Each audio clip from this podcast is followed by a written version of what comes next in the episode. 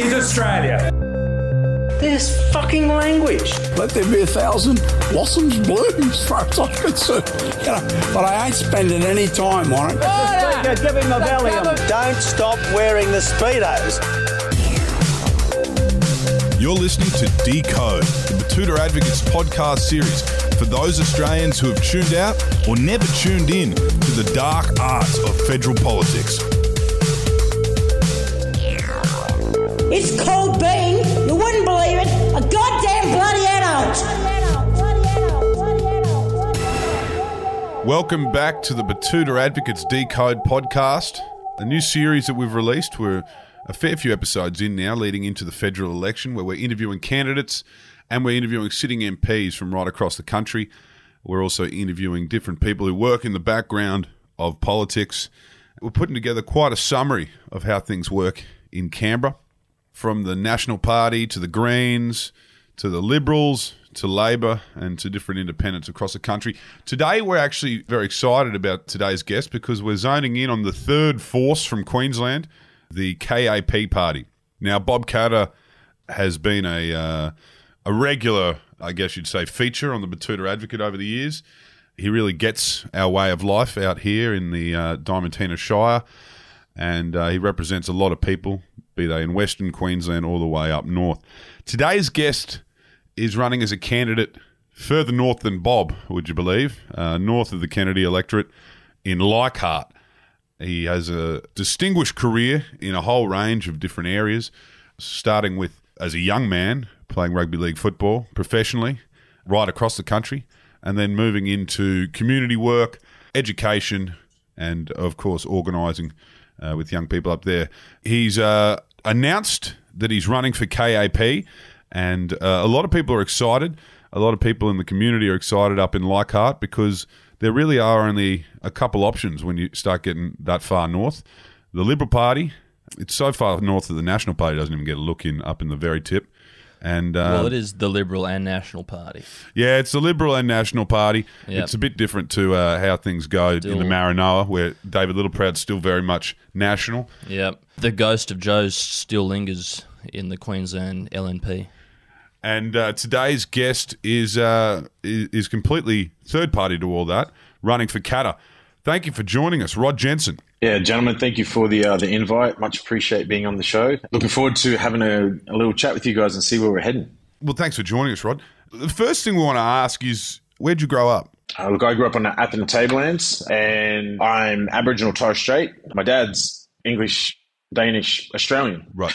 So I'm a bit of a mixer. I kind of just flow in all areas. But traditionally, my grandmother grew grew up in uh, Horn Island. My grandfather was born on Prince of Wales. They were moved off the islands around World War II, and then they came down to Atherton Tablelands. My mother actually grew up in Babinda, uh, down here on the Atherton Tablelands. My father's uh, side of the family came over in the early days and were given was given land and they had farming properties up in Gelatin, the top end of the basin there, and we looked after horses and uh, also piggeries. So the journey from there just sort of muddles around. People did a lot of moving around in the uh, the, the late sixties, early seventies. So So a real North Queensland job. You're not an outsider, that's for sure. Yeah, look, and it's an interesting one. The uh, the boundaries have moved around a little bit through Kennedy and Leichhardt, and uh, everyone's like, "Well, you have to be living in that space." And um, I don't know if living is enough. Just being there every single day on people's doorsteps. Um, they want a a finite address to places, but uh, as you know, Far North Queensland and, and North Queensland is a large, large place. So Yeah. you can be somewhere and not really anywhere at all. You want to tell us a little bit about your story leaving that part of the world because you ended up down there in Adelaide, which is a it's a long way away. What was your journey, you know, prior to politics? It's a, a journey for me, and, and people find this a little bit interesting, but I think everyone's journey is. As a young person growing up in Atherton Tablelands, uh, we saw a lot of regulation coming in. My father actually worked in the uh, the logging industry back in the day, uh, in the tobacco industry, and we saw all of these things shutting down. So as a as a young person, I'm looking for that springboard into life after school. I just couldn't see too much happening. There was a lot of a lot of unemployment, a lot of industries being shut down, uh, a lot of change of thought. You know, government was sort of just talking about Brisbane at that stage, and, I, and I'm talking in the late 80s, early 90s. Um, and I, I, made a phone call. I personally made a phone call to get out of the area and move to a boarding school. So I moved down to Cairns at St. Augustine's and spent most of my senior years there. Now, probably while I was being looked after in the community areas up in Ravenshoe and around those places, the community was fantastic. When I came to St. Augustine's, people sort of just saw something in me and started to foster the belief that you could do something else. And I was kind of looking for that. Can you tell us about that phone call? How, how do you, who, who do you call? It's an interesting one. Back then, it's a phone booth on the end, on the side of the road, you know, and um, there was an expectation. I think we just grew up a little bit different back when I was when I was young. Things have definitely changed. But um, took an opportunity to take a couple of silver coins, thirty cents, and went down to the phone booth and, and made a, a conversation. I started a conversation on the side of the road talking to St. Augustine's. Um, I don't come from money. I come from a hardworking family. Just and this is the reason why I'm in. I want to speak on the behalf of those people. I come from a hardworking family. My mum's a nurse. My dad worked in logging industry, as I said. I make a phone call and say to someone, look, I don't know what life has for me here, but I want to stand up. I want I want to have something for myself afterwards. So the conversation kind of went down the line as I don't have funds to come, but I'm sure there's something else I could do at your school. And they sort of spoke to me about sporting scholarships and bits and pieces. And at the time, I was playing rugby league in the local division up there, the Eacham Rugby League. And I said, look, I, I think I'm I could be pretty good at rugby league. And they said, look, come down and have a trial. And um, powers to be. Lionel Williamson, a rugby league great here in far north Queensland, sort of said, come down, had a look. And he was like, this kid can do something. So it all transpires that I end up getting down there. I get a sports scholarship and um, I put my best foot forward. And I, and I will say also that um, heading to St. Augustine's, I was probably on the back end of not being able to read and write. I was a young person that sort of been forgotten from education. Um, I spent a lot of my time without a disability, and that's a bad word to be using now, but they had disability units that separated those that were having barriers and those that could do mainstream. And for some reason, Indigenous kids always ended up in the uh, disability unit. So me and my brother, I spent a lot of time in that area. But when I came down to St. Augustine's, things changed. People were like, oh, hang on a moment, this, this young man can do some stuff. I left St. Augustine's probably in the best shape of my life. I ended up going to South Australia. And at that time, like, it's not a big thing, but um, my wife now and I made that journey. So I met my wife when I was 13 in Ravenshoe. And uh, I think they say it's dating now, but I think we had a fairly strong courtship during that period and we made a decision. So that phone call and the idea of, hey, we can do something. We move away from the Atherton Tablelands and with a plan to always return. we, we watch too many people the leaders of the community go and follow those things into the city and never return. And I certainly wasn't that. We head to South Australia. I take up work, play in the you know Australian Super League. Two years later, Australian Super League folds. ARL and Super League merge, become the NRL, and I head off to Canberra. Spent five years over there playing for the Canberra Raiders and starting my teaching degree over there. And then, luckily enough, being able to work hard and, and, and put time on the ground got me to where I really wanted to start back at the North Queensland Cowboys, where I should have been yeah. at, the, at the beginning. But came home, spent a bit of time there, finished my degree, and yeah. Now we don't want to talk too much about your football career. I'm sure Bob chews oh, your ear off.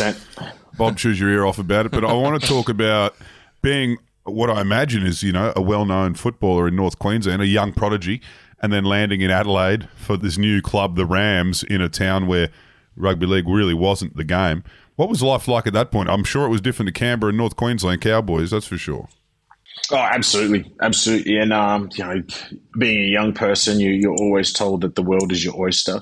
My wife and I went down. My girlfriend and I went down at that time, and we didn't have any support. So we just went about the normal things what I called normal. Now, not so normal. Like it's very difficult. Times have got a lot harder. Went to South Australia, started to get my licensing sorted. It was easy. The process was simple. I went and got myself a house with the support of the club. I'm not going to say that it was on my own, but we got to end up getting a house. My wife went off and worked. She was doing university at the time. I went off and got myself a. Uh, I was doing a diploma of law. So I was down at the Torrens Valley Institute of TAFE and I was working part time at a law firm, just filing some files and in the afternoon off to training and then playing on the television on the weekend. It was seemed to me very normal. that is not the process now. It becomes very difficult for kids to get involved in things like that. But you know, we take the steps to do that, and we start planning things out. And um, you know, like what am I? I'm 17 at the time, 17 and a bit. Now I'm being told that kids stay at the house till you know 25, 30. So we're definitely going backwards in giving people the opportunity that I had regulations and how things have changed are, very different. So now, um, the Katters, um, both Robbie and Bob, and, and everyone else involved in the party, they talk a lot about keeping kids out of trouble. It's one thing to be uh, a kid in a country town with nothing to do; you can find yourself in trouble. It's another thing to be a 17 year old in the NRL. How did you avoid the riffraff that I'm sure, you know, especially in Adelaide, where there's no eyeballs on you and you're surrounded by a bunch of guys who grew up in leagues clubs? How did you do that? Because you were filing cabinets as a 17 year old. I'm sure there are a lot of blokes at the pub every night. I certainly don't have an answer for that. If we had answers, you'd be doing other things. However, I will say that um, certainly for me at an early age, I understood that I had no legacy. I wasn't one of those kids that were your dad played or your uncle played or someone's given you favor here to get you through. I certainly was the guy that was in the backyard just making sure I was doing my tackling practice, getting dirty, getting dusty, making sure that if something was an opportunity, I was always doing it. And you know, I, people say now stay busy that'll keep you out of trouble and and certainly that was my my goal when I left Far North Queensland you know people talk to me about oh, how many jobs have you had? And I'm, I will say to them I don't know how many jobs I've had because I've worked on that many fruit farms as a kid. And when people say working on fruit farms I'm like man I, I carried 60 70 kilo tomato buckets out of a 150 meter row and I carried that down to a truck. It's interesting as we go through all of this because people are saying to me, "What credentials do you have to step up to become politician?" I'm like, "Man, all I'm asking right now is for for a title. Someone needs to put something on the front of the desk because we've been doing this all of our life. We transition through life doing the political thing, except now I'm asking to take the voice of the people to the places it needs to go." Now, Rod, I just want to talk a little bit about the uh, division of Leichhardt. It's 150,000 square kilometres, as we did say before. It's very big country up there in, in the Gulf and up in the tip. It's about the same size as Greece, but 80% of the population lives in and around Cairns. So is that where most of the focus is uh, this campaign for Canberra?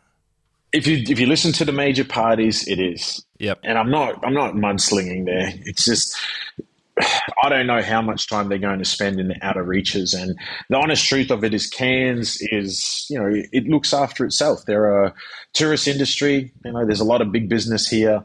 I just feel that there is more to be had out of far north Queensland.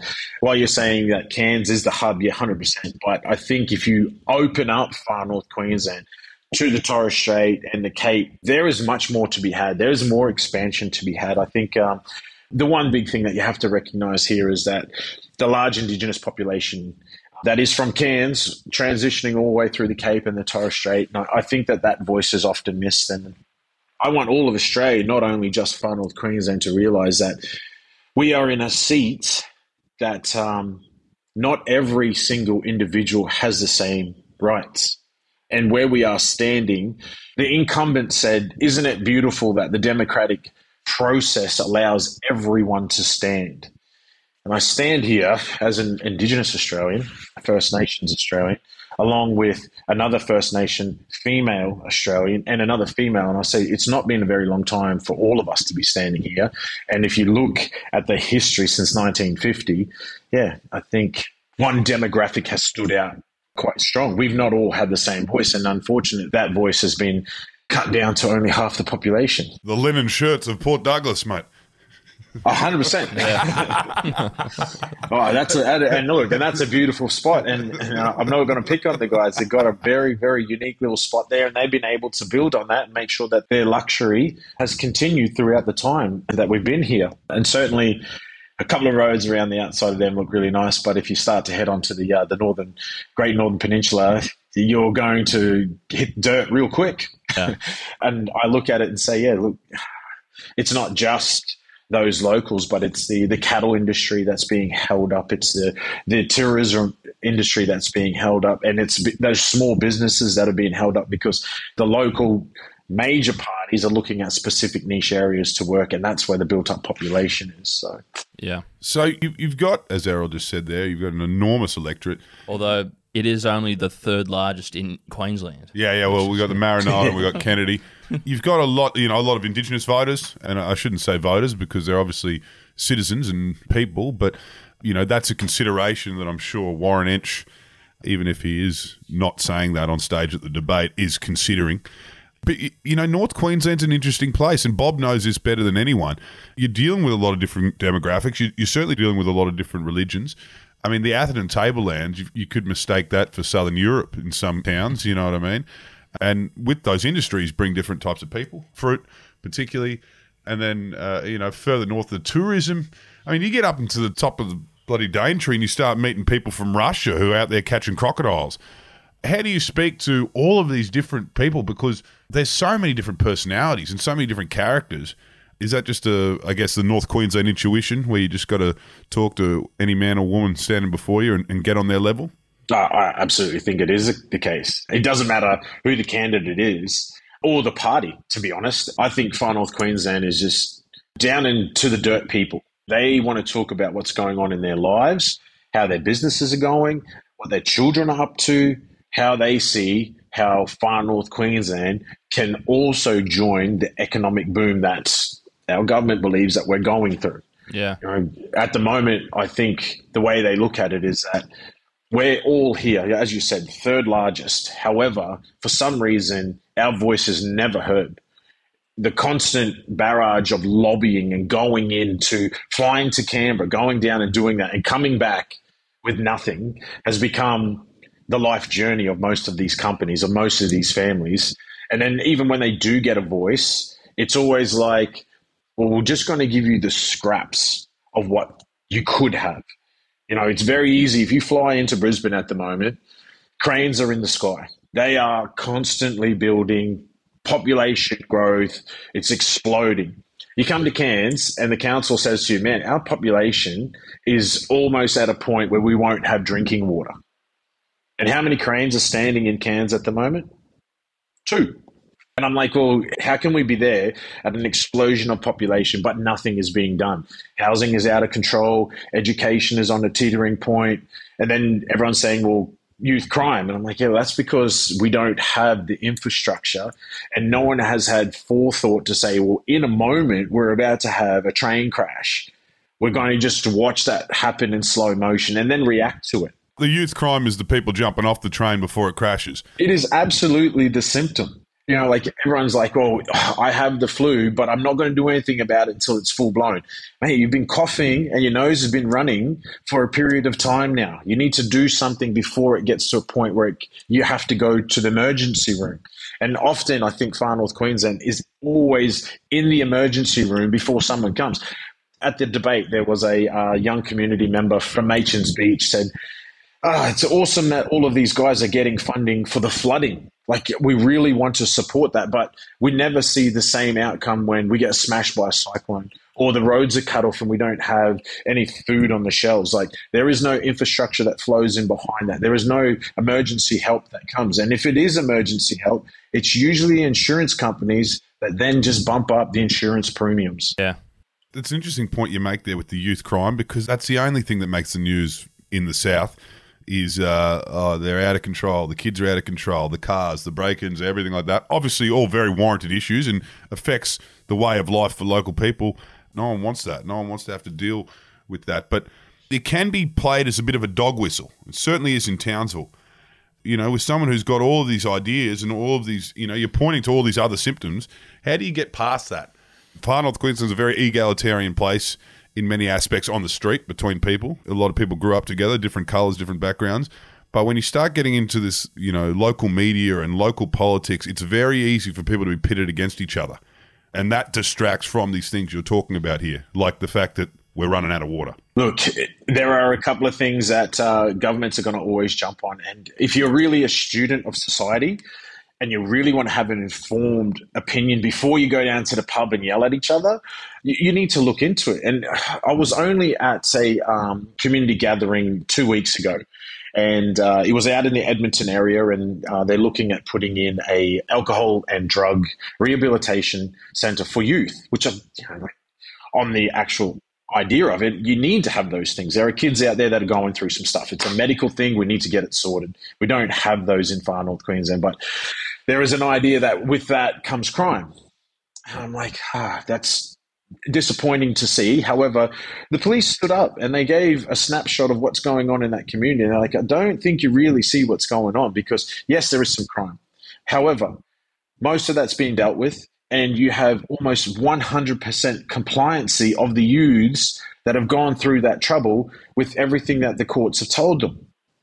There was one child that was on probation, and that child is 98% compliant within the regulations that have been given to him. It's very difficult when you see just the other end where Facebook and all of these pages are jumping up saying, Oh, my car got stolen. I totally understand that. I'm with you. Um, you said yourself, we don't want that to be happening. But what are the precursors to that? And I'm going to say, I don't want to use COVID as an excuse, but COVID unseated the apple cart for the pure reason that no one could go and do the activities that they were normally doing and which was their schedule. When you've got people that are unemployed, their families are unemployed and um, low financial reward at the house and there is no licensing so you can't go out and have activities, school becomes a very attractive thing take that away from the kids, which which happened. They shut shut the gates for quite a while. Some kids got online, hundred percent. My children did. They were in the Catholic diocese here. They they jumped online. They had inter- interaction with the, with their friends at school, with the school teachers, and they just continued to some normality. Some kids did not. And I will say to most of the community, you need to look at who's saying that's looking after education at the moment, because many of those kids that are creating or have issues with crime around about that 10 to 14 mark. And I will say to you, has education gone out and got those kids? Have they opened up the gates fully yet? Are they participating in schedules that they would normally have that curbs the idea of them being out in the street? I saw comments from Townsville saying these kids are creating crime during school hours. I get it. Why are they not at school? But more importantly, has school said that they're open yet? I know that they've been talking about a massive teacher shortage. They've also been talking about mandates, you know, like these sorts of things that are actually creating some of the issue. And I know the government's not talking about mandates at the moment, but it was the Queensland Human Rights Commission came out and said mandates for early childhood teachers and age homes is unconstitutional. That's three years after they got forced to do it and teachers are leaving in droves. If you don't have teachers, you don't have kids in the classroom. And it's easy to say that the kids are out there doing something, but we as a society and as a community aren't supporting the kids themselves. Can you tell us about the first time you started having thoughts about, you know, I mean, it sounds like a lot of your thinking and a lot of your working life, uh, you've been politically minded in one way or another. But when were you actually thinking, okay, Canberra? When were you thinking, oh, that could be changed in Canberra or that could be changed in Brisbane? Like these issues could be taken down there. When did you start thinking politics? And furthermore, what took you and drew you and brought you into the KAP fold? It's very interesting. You never, you can't become something you can't see. So growing up in Ravenshoe, it was all just about small community.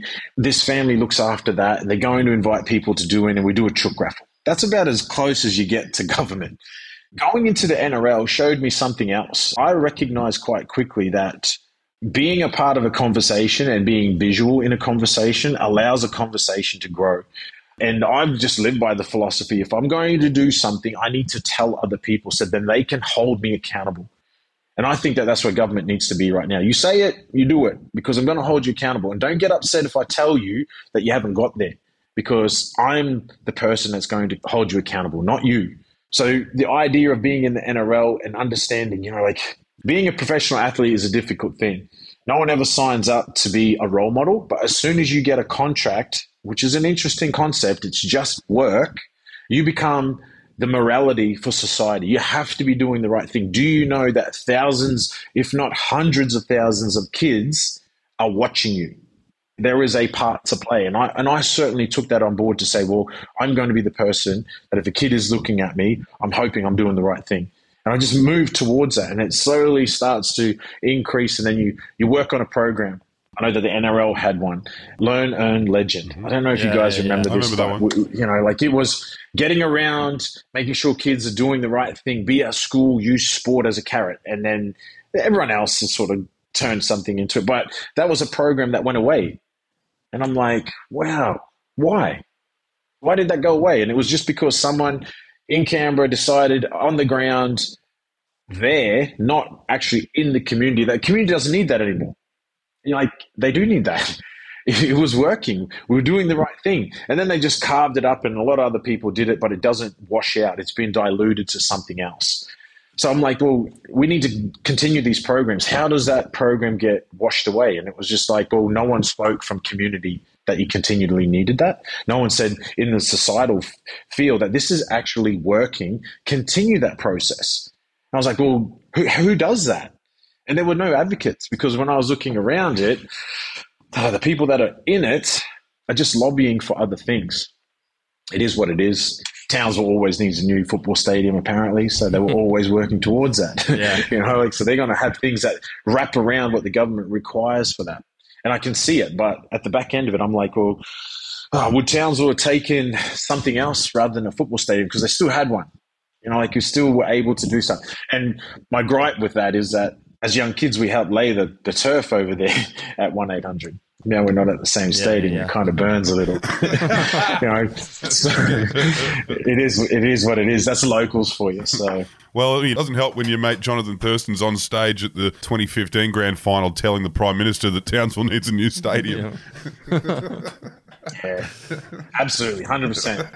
You know, we get along, and I don't know if everybody knows, but I spoke out about some Indigenous funding that was being used incorrectly at one of the schools where I was from, uh, and I'm I'm just like, man, the integrity of how some of these things actually fold through is being lost. I think over my period of life, you know, you've been told a small lie and then that becomes the norm. And government continues to do that. I saw a post on linkedin and it's all business people talking there and they're like how about we make a stand to say that politicians need to be at the same level as ceos of corporations you are held to account for the promises that you make and the things that you don't go through on it is a very good point to be made because at the same time, I, I look at government and say they're allowed to get away with a lot of things. And certainly in my electorate, we're looking at it at the moment. The two major parties are throwing so much mud. I'm like, the thing that you're trying to say is that we both are a little dishonest. But the biggest thing you need to be saying is that you both haven't done too much in the last period. That's why you're having a conversation, and an arguing match, rather than just saying, these are the things that we've done these are the records that we have. And I think that then goes into the conversation about the KP, Katter's Australian Party. Bob has been an outstanding advocate in far north Queensland. Like, and you guys would know, love him or hate him, it has to be said. Bob will be the one standing before the conversation, during the conversation, and after the conversation. And he will remind you the next day when most government people fly in, fly out, and the conversation is done. Know, like it's we had that, we spoke about it. You had your chance, it didn't wash, and then we forgot about it. Bob's not that guy. He's the guy that says, "No, no, I'm going to bring that up in three years' time. When you most importantly need my support, I'm going to remind you that you didn't do that, and that's what community was asking you about." That that leads into some of the treasurer's comments about the, the budget at the moment. You know, this is a six week budget, not a four year one. You know, like we're talking about fuel excise at the moment, which is killing us at this end of the world. You know, not just at the, the family Bowser, but I'm talking about transport, the trucks. You know, no, no one's really looking at how the truck industry is going to be hurt at tax time because they've changed how the excise is actually being done just for the period of the election. And the tourists too. Like it is a long way from Cairns up up to the tip. And that takes a lot of diesel. A wicked van costs a lot to fill up. It does. it does. Half of the uh, the fuel of Australia, which is meant to be, you know, what have got? Three days worth of fuel Yeah. total. Yeah, well, I reckon one day of that's on the top of a wiki van running around the Yeah. top end here. So and our reserves uh, for emergencies is over in Texas. I honestly think sometimes diplomacy with international outweighs what's happening on the ground here. And when I say that, and I'm talking about all of Australia, I then have to then I have to make the disclaimer that Queensland, far north Queensland, is under a second run there. So there's the Australia, and then there's far north Queensland, which is you know people are jumping up and down at the moment, and I and I will openly say places like Bamaga, Torres Strait, Weipa, they've been paying $170, $2 for fuel for the last two years. Then the Bowsers in Brisbane reads 170, and then someone jumps up and down and says, Whoa, affordable living. like, man, we watch the tankers run past Yeah, the, yeah. The, the tip, taking all that fuel down to Brisbane, and then they put it on a truck and then bring it back to us. I'm like, they're, they're, the forethought of our governments at the moment and the current time of who really can make themselves a sustainable entity is just not happening. You mentioned there, you know, you've got global diplomacy, you've got Australian politics, you've got Queensland politics, and then you've got far north Queensland. You know, it might even be a few rungs below Australia. And then from there, you've also got communities that never get a look in. Mean, the last time a politician visited the Torres Strait was during the Mabo decision. What's going on in some of these remote communities? I, want to talk about the islands because you've got quite a few in your electorate. It's such an interesting conversation, and um, I believe that most of those communities are just disenfranchised, and you'll hear it all the time. It's uh, another dog whistle, like you said. Oh, the communities aren't interested; they don't vote, and I think maybe there's a little bit of honesty in that. You know, there's a bit of honesty. You're looking at it from a different lens. They're not voting because that's their way to protest to say, we're not being heard anyway. We will vote you in because you come with great promises. But when do we see you again? The next election. And, and, I, and I'm full advocate of saying, make sure that your voice is heard. Make sure that your vote counts because those one votes do lead to a position. I've got candidates here in Cairns at the moment in two major parties saying it's only it's only a two dog race. No one else matters. And like to be honest, if you look at the tale of the tape, that's how it's been since I said the 1950s. They just swap between each other, and we were at a point. And look at how you look at it is, is your own point of view, but we're at a point where those two voices, so the two major parties, are identical. One is supporting the other. One is in opposition, and one is government, and that's all they're doing. They're not actually saying that people need a voice. You know, it was brought up in a uh, in the debate. Um, there is an Indigenous voice at the moment in Parliament. You know, and it was it was brought up by a uh, Torres Strait lady. She said, "If you're voted in, how how are you going to strengthen that?" And it's very important because at the moment, while you have a voice, it's unheard. It's just not being listened to. And the, the incumbent said, you know, you need to look at the KPIs, you need to look at the close the gap strategies. And I'm like, all right, sitting on the ground, the one thing that I see that is not being looked at because you just the close the gap, which while is very important and a little bit disrespectful in saying that there is a gap, the one thing that's being missed is that the equal rights, the lawful rights of the citizens on the ground here just do not exist. You know, and then people say, "What do you mean by that?" And I'm like, "Well, let's have a look at land ownership." not necessarily traditional land ownership, but some of these communities are still living on DOGIT ground, which means that you can't have freehold lease. You can't have personal lease. If you build a house, when your lease runs out, you lose all your wealth. If you have a cattle property at the moment in, in the far north, you actually own only the cattle. But we know that the law suggests that where you run that cattle is the person who owns the land owns the cattle. You know, so like if the state government is owning pastoral land that they're allowing an indigenous company to run cattle on, it probably suggests that government owned the cattle, not the business that they're allowing run on there. These things lead through to a person having self-esteem within their community. They can stand tall on saying, "Well, that's mine. I own that, and I've been working alongside you." I haven't been just working a government program because I, I have ownership of that. I am now giving back to the community. Uh, similar with the Torres Straits, it's it's a very interesting concept. You know, fisheries, how that's all run through, who can get licensing, bits and pieces like that, which makes people become autonomous in their own wealth, their own health, their own education. All of those things spur onto something. So, you know, owning a house is a big thing. And I hear it, you know, normal Australia, mainstream Australia is yelling out saying our children should be able to have the right. And I'm like, we don't even have the right to hold land at the moment. Like it's very different conversations that are happening in Canberra to what's happening in Weipa. Not picking on Weipa, but they've got a large mine there that continually takes up iron ore, and the people are still fighting to have a voice on how that is done. The conversation in Cairns, and you bring up quite rightly Port Douglas and what's actually happening in the Cape and in the Torres Strait, very different. I saw footage in the middle of last year. Yam Island, there was a large, quite a large king tide and the salt water was running to the middle of the island, and people were frantic. Where was the government then? Because there's a flood down there in Brisbane and in Sydney at the moment, and they're everywhere. Conversations are different. Yeah, you're pointing out, you know, something that a lot of people down in the Canberra political class wouldn't actually even consider is that North Queensland is a tale of two cities. And in fact, Australia in itself is a tale of two cities. You seem to have some refreshing ideas and you know you're bringing them to the table as a third party on these debates. What are you What are you feeling in the electorate? You're talking to uh, you know a lot of communities that aren't heard, Yeah. so I'm imagining there's a, a, a lot of support there when you start saying things that they want to hear, or saying things that are addressing the issues they have. What are you feeling? Are you getting a pat on the back in these towns you pull into? Are you, are you getting those nods? Uh, look, uh, to be fair, uh, I'm going to just say Far North Queensland are not decided yet.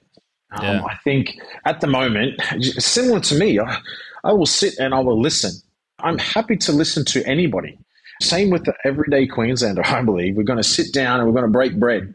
At the moment, I think the government and, and Far North Queensland, we say, I'm just going to say constituents because voting doesn't really mean anything. But the constituents are saying, at the moment, they're not even listening. Yeah. I don't want to put words in anyone's mouth, but I have been traveling in the Cape and the Torres Strait, and I will do such for the next couple of weeks. So if anyone's listening to this, if you see me around, come up and have a say good day. But um, people are saying that they're sick of being spoken down to. The government says this is what you require, but realistically, on the ground, they're like, that's not even meeting the mark of where we are, or it's so off target, you've missed the target totally. Know, like I'll bring it back to the water, the water conversation here in Cairns about population growth. At the moment, there's a conversation around agricultural growth and also population growth. But the government that we have standing at the moment just is saying water. It's water. Like it, it's not. They're very different, and one can't be done without the other because that the one that's underdone will make the other fall over. As I was saying, like it's big picture stuff, and at the moment we have a government that's thinking about only the next six weeks. And if they're doing that the entire term, only for the next six weeks, this is a rug situation. The carpet is dirty. Quickly throw something on top of it. It's a conversation that I think Far North Queenslanders and Queensland as a whole are very used to. And they're looking at the moment to see what the next step is. We get confused with the idea because you, have the, the party saying, well, it's a main party. An independent can't do anything. My conversation is just have a look across the border into the Kennedy electorate. you know, Bob. Yeah. He's, he's not even been. He's not even speaking on our behalf, but he's here holding the people that should be accountable. And he's only doing that because he actually cares for you. He actually wants to see things happen. And that's where we need to be. I'm like, the parties are important, and don't get me wrong, Katter's Australian Party, they have their policies, but we understand that we have to stand together because you, on your own, you get picked off by some of these larger beasts, and they're not, not so nice when you're actually on the ground trying to get things done. Yeah, well, it isn't like the Prime Minister is coming over to David Littleproud's office and knocking on his door and asking what he can do for the people of the Maranoa to get his vote on some policy. He's coming to Bob's office and saying, What can I do for you to get your vote on this? And he'll say, Oh, I want air conditioning in every school in Kennedy. And they say, No worries, Bob. Is there anything else you want? He's like, Yep. I'll have a dam. I'll have some railway, please. And then that's why in Kennedy and in parts of Townsville, they have all this new infrastructure, is because they've got Bob there to advocate for them, and he's got so much power as an independent entity in the House of Representatives. He has more power than the deputy prime minister would in his own electorate because he, he at the end of the day can decide and be the final vote. And in many cases throughout his career, he's decided who the government is. Absolutely, and you guys have articulated it quite well how Bob is able to influence, and um, certainly I, I've been saying if we could just for a moment fathom a similar voice side by side at the boundary of Kennedy and Leichhardt, you know, we, we start moving to that idea that we we can stand on our own autonomously. It will happen a lot quicker than you think. The other thing that I'll add to that is that the political conversation is all right, if you're going to be the independent, who will you side with? Because I'm going to choose the party and I want to know that you're going to side with them. And it's exactly how Bob says it's not that. It's about who's going to come and side with us. Because as an independent, we have a very strong voice. And what does that mean? It means that the constituents of our electorate have a very strong voice. It's not about, I know it seems like about Bob, and he'll tell you he's the first one he's not a workhorse. He's one of the show ponies. But at the back end of it, you have to recognize that the work that he's doing only elevates and amplifies the voice of the community. And you see it such as the programs that have fallen on the ground. Quickly, uh, before we go, Rod, I think the last time we saw Bob in uh, Cloncurry, he was telling us that his boy Robbie, he could have been the next best thing in rugby league in this country, but he gave it all up to go into politics. Now, you're about the same kind of vintage as Robbie, playing together in North Queensland as young fellas. Was Bob right in saying that uh, Robbie was going to be the next uh, Wally Lewis? The next Rod Jensen?